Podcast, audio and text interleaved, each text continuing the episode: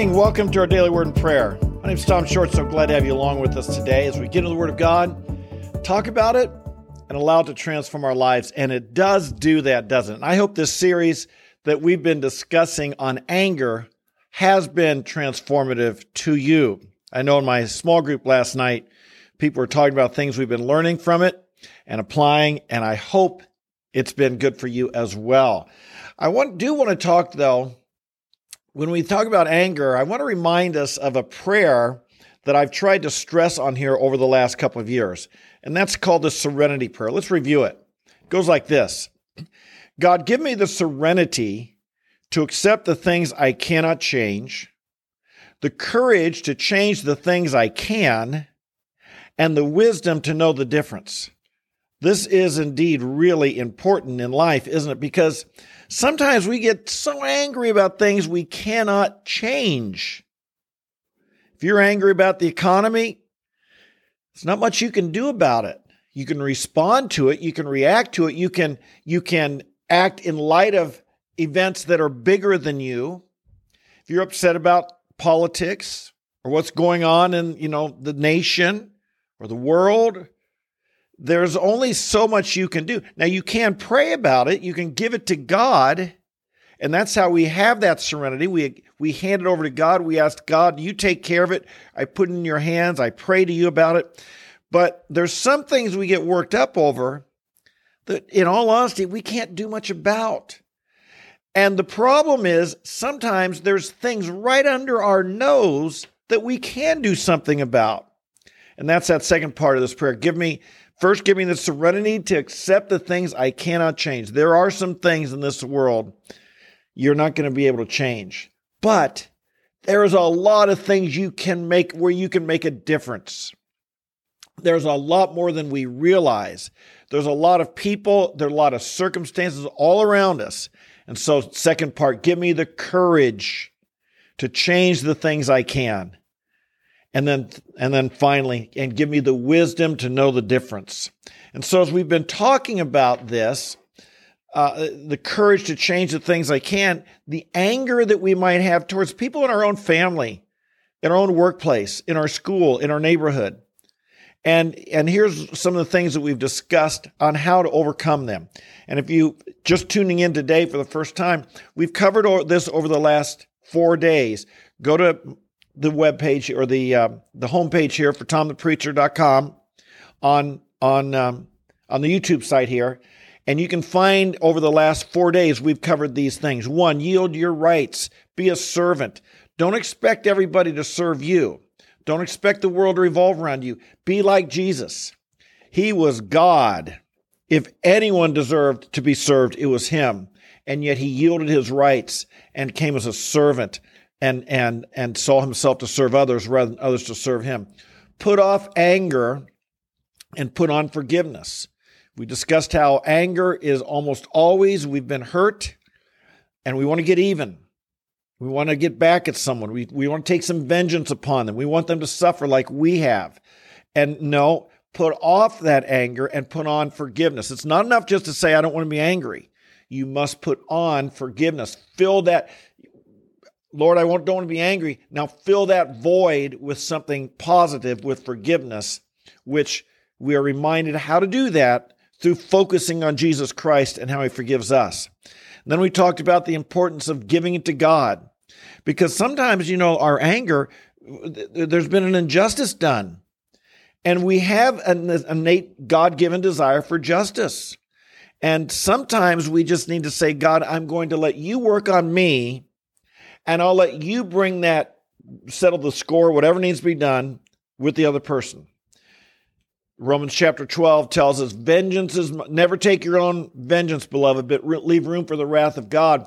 For vengeance is mine, I will repay, says the Lord. Let God bring about, uh, let God settle the score. Let God figure things out. It might not be as bad as you think it ought to be. Maybe God is a, a slow to anger, merciful God.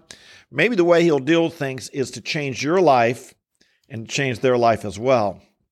And then finally, we talked yesterday about directing our anger at the problem rather than at the person. Instead of disparaging a person, calling them names, hurting them with your words or, or your violence or, or intimidating them. What we want to do is fix the problem. Use that energy that, that's coming from your anger, use that energy towards the problem. Biblically, we'd say hate the sin, but not the sinner. And here, dealing with anger specifically, solve the problem. Don't, don't try and hurt the person. Today, I'd want to talk about one of my absolute, to, to, to me, this is one of the hugest things with anger. And this is, uh, this next principle is one that Roz and I have committed to doing in our marriage. Now, we've not always done it perfectly, that's for sure. And I don't mean to imply that we have, but we've tried hard to do what this next verse says. Here it is. It's our theme verse for the whole week. Be angry and yet do not sin. And then I emphasize this next part. Do not let the sun go down in your anger, and do not give the devil an opportunity. Wow. That's pretty heavy to realize that if I let the sun go down in my anger, or in other words, if I let it fester, if I let it stay, if I let it find a place in my heart so that it becomes embedded within me, I'm giving the devil an opportunity. Now, I don't know about you, but like that's the last thing I want to do in my life. I'm I'm engaged in a spiritual battle. I hate the devil. I don't have any mercy towards him. I don't want to let him have any victory whatsoever, certainly not in me, certainly not in my heart, in my mind, in my soul. And this tells me that if I allow anger to become embedded and to fester, I'm giving the devil an opportunity. I'm yielding, it's like I'm yielding some ground. I'm giving him a spot in my life and when he has that, he's cruel. He's mean. He's a fighter. He doesn't give up ground easily. He doesn't give it back easily. And so, what must we do? We must be careful. Don't give him that opportunity in the first place. So, when I read this, do not let the sun go down in your anger, that translates to, for me, into keeping short accounts. Meaning, if I've got an issue with somebody, I try and I, I want to resolve it quickly. If possible, I want to resolve it before I go to bed that night, before the sun goes down on it. Literally. Sometimes that's possible, sometimes it's not. But somehow to make it to have a certain urgency to resolve conflicts that I have towards another person or anger that I might have towards another person. Jesus reminds us of this often. He says, if you're, you, know, if you're leaving your, when you're worshiping, like if you're leaving your gift at the, leave your gift at the altar and go make things right with your brother first, he says in Matthew chapter five. It's important in our lives, in our worship, more important than many of us realize.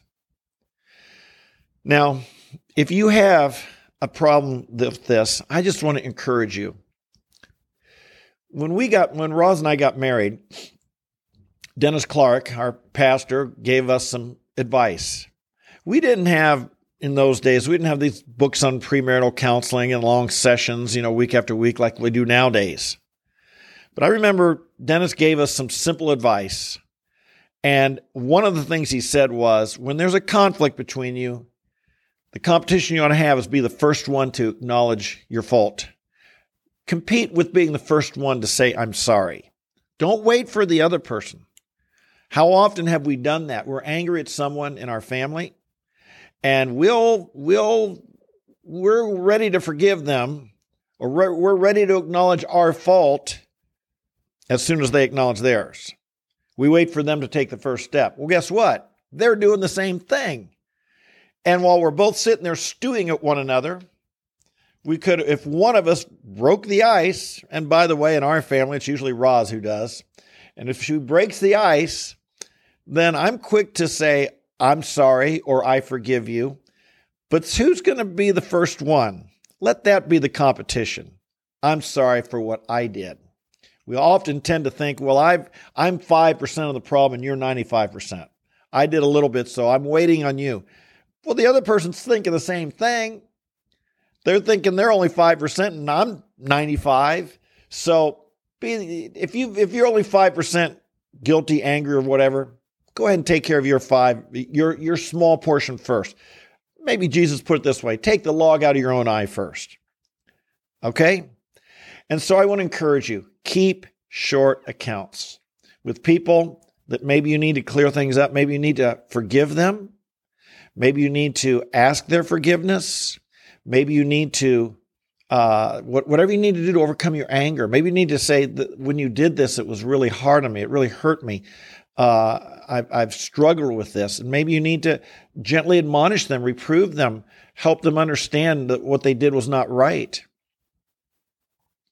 Whatever be the case, what, whatever it takes, I want to encourage you keep short accounts, resolve things quickly. If you don't, you're giving the devil an opportunity. An opportunity to do what? To divide you. He's a divider. You're giving him an opportunity to divide you from someone who's probably important in your life. You're giving him the opportunity to deceive you. He's a deceiver.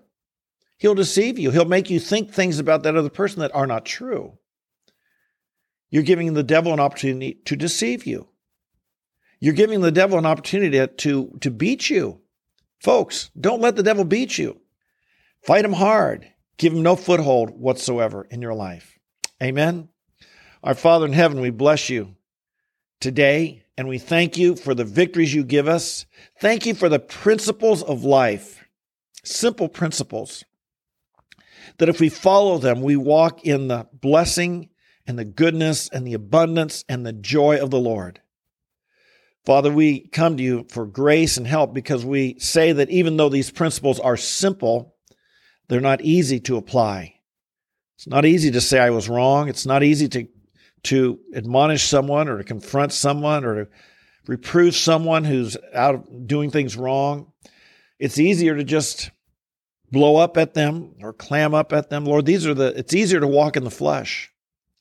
But that's so hard the way of the sinner. It's hard, it's discouraging, robs us of peace, robs us of joy. Oh Lord, I pray today that we would apply the basic, simple principles. I pray for this area of anger, Father. I just come before you today in Jesus' name. And I know so many people, so many families, so many parents, so many children, so many teens have real anger issues. Father, we're, we're an angry nation these days. It's a lot of angry people. I pray that as believers, we would, we would walk in the victory of love and patience and joy, rising above, not being overcome by evil, but overcoming evil with good. These principles we've talked about, these commandments we've talked about, we would be in obedience to them, and it would cause us to shine brightly like a city upon a hill that our life would be so evident that the joy and the peace, the serenity we have would make a difference. Lord, there's so much to be angry about in our lives. We we we do the serenity. We pray the serenity prayer. Father, give us the serenity to accept the things we cannot change around us in our culture. Our culture's changing. Our government's changing. So many things, Lord, are bothersome, worrisome, concerning. Give us the serenity to accept what we cannot change, but the courage to change the things we can. Help us to realize that with you we have more influence, more power than we realize. I pray we'd know the surpassing greatness of your power towards us. And I pray we'd have the courage to act upon it. Might our homes, our families be places of peace and joy and not places of anger where people are walking on eggshells or eggs or whatever, Lord. Might our homes be places of rest, comfort. Might our churches be like this. Might our lives exhibit this, we pray. Fill us with the peace of God rather than the wrath and anger that is so common, we pray. We ask all this in Jesus' holy name and we give you praise. Amen, amen, and amen. Hey, thanks for joining with me today. I'm so glad you're here. If you're new, welcome. I hope that you will come with us regularly. We're not once a week, once a week, once a month, once a year Christians, or just when I feel like a Christians. If you're serious about your Christian life, you want to be encouraged, and strengthened by God's word every single day. So I hope you'll join us every day. Subscribe, hit the notify button, be part of our community. You can come here live at 8:30 a.m. Eastern Time. We're here. Or if you can't make it live, watch the video later in the day and or listen to the podcast on the Apple, Spotify, or Google platform. I love you guys. God bless you. Until we meet tomorrow, might the Lord fill you with grace, strength. Might you know the love of Christ. Might you know the peace of Christ. Might that fill your heart. And might God give you grace to walk in his victory every day. I love you. God bless you. We'll see you tomorrow. Bye bye.